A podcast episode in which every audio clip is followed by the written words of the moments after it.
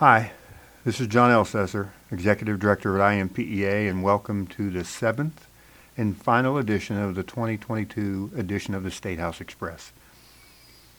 On Wednesday morning at 12:30 a.m., the General Assembly adjourned the 2022 session, which is referred to as sine die. INPEA's focus in all sessions, especially in a non-budget year, is to protect and defend.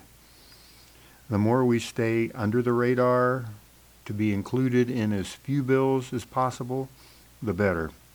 And from that perspective, it was a very good session.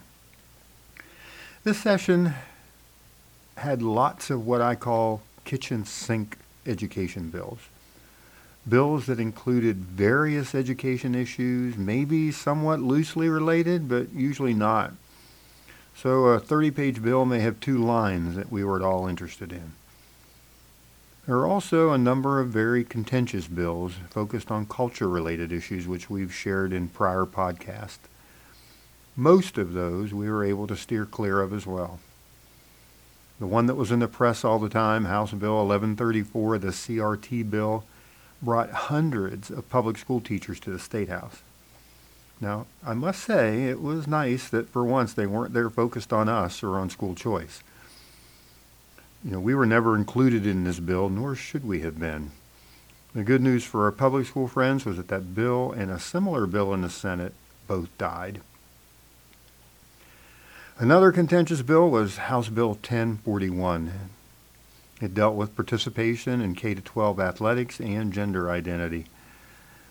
This bill also brought large groups to the State House, which led to five-hour committee hearings.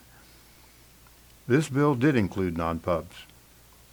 And basically, this bill forbids transgender females from participating in female sports and requires schools, including non-pubs, to designate sports by gender and to create and implement a grievance procedure. At the time of preparing this podcast, the governor has not yet signed that bill. We assume he will, but we'll have to wait and see. The bill we engaged most heavily on was Senate Bill 331, what we call the ESA Fix-Up Bill. The Treasurer's Office attempted to address concerns brought to them by non-public school leaders and the chair of the Senate Appropriations Committee stripped many of them out in an Appropriations Committee hearing. And then, after the House reinserted them, they were stripped out again at the end of session in Conference Committee.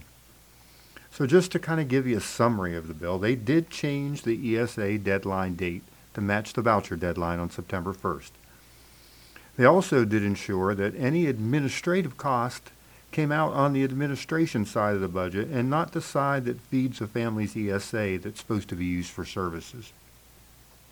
They also removed the requirement to get a surety bond. All of those are good things. They did not, though, ensure that APC dollars are directly transferred to the non-public school when they provide the special education services for an ESA student, the way that it currently operates in the voucher program. They did not ensure that tuition and fees would be paid for first before a family could go out and purchase other kinds of services. So it'll be a tough call for schools to decide if it's worth participating in the program. But I also do need to mention the Treasurer's Office still hopes to get these last few fixes accomplished administratively. We'll have to wait and see. Again, this bill has not been signed by the governor, but I'm pretty sure it will be.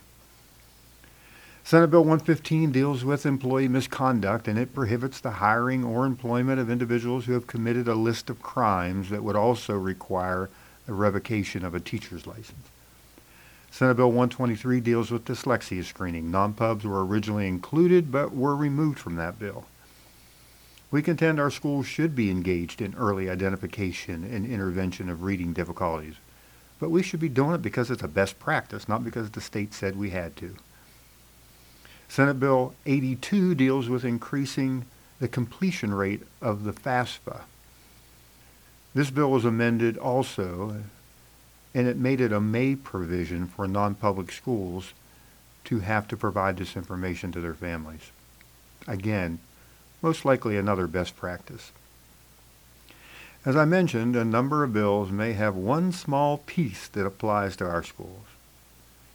House Bill 1093, among other things, places a limit on the number of virtual days a school can have and get paid for. Good news, this applies only to public schools. Senate Bill 290 includes language requiring null grades for the 21-22 school year. And as I've mentioned before, that's good news because grades typically aren't real accurate in the midst of a pandemic. But the problem is it also negates the F school track in the voucher program. House Bill 1251 includes language requiring the IDOE to request flexibility from the U.S. Department of Education regarding federal assessment requirements so that the state can pilot a structure which only assesses certain grades. Well, that's the legislation recap. Don't hesitate to reach out if you have questions about any piece of legislation. And for all of those of you who engaged and reached out to your elected representatives this year, thank you. And if you didn't, and you haven't in the past, how about next year? Because it's all of our responsibility. Speaking of engaging, now that the session's over, this is a great time to invite legislators to come in and visit your school. There, that's your homework. So I'm signing off on this final edition of the State House Express. Look for this train to return next January. And so until then, stay well and stay engaged.